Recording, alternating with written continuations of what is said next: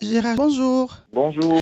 Gérard, tu vis eh, à Brazzaville, au Congo. Comment cela se passe avec la crise sanitaire actuelle? On a été touché par, euh, par le Covid euh, au niveau du Congo-Brazzaville. Le premier cas a été, a été confirmé le 15 mars 2020. Euh, Nous sommes rentrés en fait en confinement le 31 mars et avec certaines mesures comme un couvre-feu qui va de, de 5 heures à, à de 20h à 5h, pardon. Et actuellement, nous sommes à, plus de 217 cas, 11 euh, guérisons et, 6 personnes qui sont malheureusement décédées. Donc euh, voilà à peu près à ce jour euh, la situation au niveau du, Congo-Brazzaville. Est-ce que tu peux nous dire quel est l'état dans lequel la population se trouve en ce moment? Est-ce que le confinement est une formule qui correspond à l'Afrique? Bon, je, pense que chaque pays africain à ses, spécifications. Euh, chaque, population a, a sa culture, à son, éducation, à ses, à, ses, gestes et tout, euh, ses habitudes. Euh, ce que je peux dire, c'est que globalement, il y a quand même, les instructions sont quand même suivies globalement. Mais ce que j'ai remarqué, c'est que euh, tout dépend de la zone et tout dépend de, la qualité de vie en fait de, des populations. Je prends un exemple simple. Euh, ceux qui vivent par exemple dans, dans des quartiers, résidentiels où il y a euh, la, classe, la classe riche respecte très bien les mesures de confinement.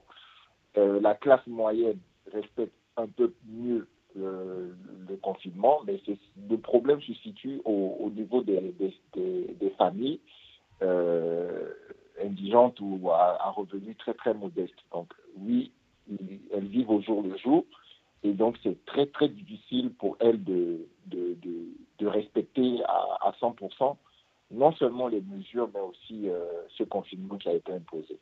Gérard, parle-nous donc de toi personnellement. Comment tu gères, puisque tu travailles également, comment tu, tu, gères le quotidien depuis la crise sanitaire? Bon, il faut dire que, est-ce que je peux me considérer comme chanceux? Euh, Oui, je, je, le pense, parce que je suis en fait dans, le, dans les médias, dans les réseaux sociaux, euh, tout ce qui est communication digitale et tout ça. Et donc, c'est vrai que euh, personnellement, j'ai pas forcément besoin d'aller au bureau euh, pour continuer à faire mon travail. Il suffit d'avoir une connexion Internet que j'ai à la maison. Il suffit que j'ai mon poste de travail et j'arrive très bien à, à, continuer à travailler, ce qui n'est pas forcément le cas euh, pour beaucoup de personnes qui, qui, doivent être sur le terrain et, qui malheureusement sont obligées de euh, voilà d'être confinées, donc de ne pas pouvoir profiter de, de, la situation. Tu l'as si bien dit, tu es peut-être chanceux euh, d'être dans le domaine de la communication du digital, mais est-ce que les clients ou alors les partenaires avec qui tu travailles ont la possibilité de répondre effectivement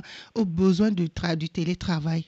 Il y a plusieurs défis en fait dans ce sens-là parce que euh, oui, du télétravail, oui, c'est bien beau. Il y a, certaines euh, entreprises euh, qui ont pris le pas, en, ce sens où ils avaient déjà ce mode de fonctionnement.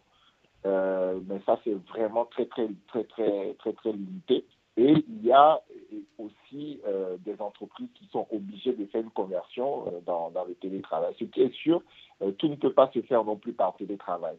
Mais je pense que euh, aujourd'hui, plus que jamais, il y, a, certaines entreprises qui ont pris le pas et qui aujourd'hui euh, font en sorte que euh, leurs travailleurs partent toujours au fonctionnement de l'entreprise tout en étant confinés chez eux ou font vraiment le, le minimum de, de cérémonie en fait sur place. Gérard, je vais te poser une question beaucoup plus globale maintenant. Tu as une vue sur tout ce qui se passe dans le monde en ce moment. Quelle est ta vision de cette crise sanitaire? Qu'est-ce que tu en penses personnellement?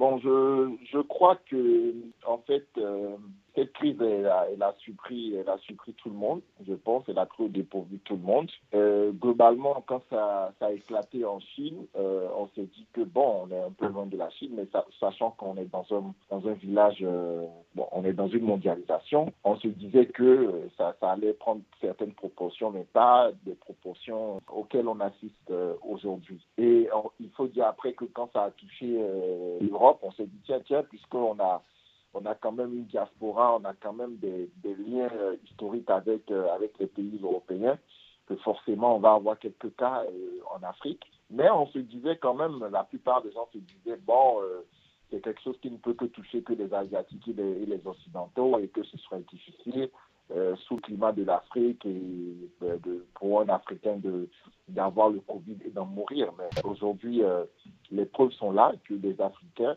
peuvent, souffrir de, cela et, en mourir. Et donc, du coup, ça, remet en question pas mal de choses. Ça remet en question le modèle de développement et de civilisation que nous avons. Ça remet en question notre humanité, notre solidarité, euh, notre façon de, de, fonctionner, de penser, d'interagir surtout avec, euh, avec euh, les humains, avec les animaux, etc., etc. Donc, je pense que dans, dans, un, certain, dans un certain contexte, ce Covid, en fait, a, a mis l'accent sur la fragilité, en fait, de, nous en tant qu'êtres humains. Que finalement, nous sommes peut-être des, êtres aussi tout à fait fragiles et que malgré la technologie, euh, il y a de, de, de, de ces petites choses-là qui peuvent nous attaquer et nous faire très très très mal. Donc c'est quelque part une, leçon en fait d'humilité et, de respect de, soi, de l'environnement et de, tout ce qui est, créé naturellement et plus particulièrement pour ceux qui croient en Dieu. Voilà, c'est une épreuve que voilà qu'on on doit on va passer par cette épreuve, mais euh, l'espoir est toujours euh, permis et je pense que ça ira. Gérard, clôturer cette interview, est-ce que tu penses qu'il y aura un après Covid-19 Est-ce qu'il y aura un autre monde après cette crise sanitaire?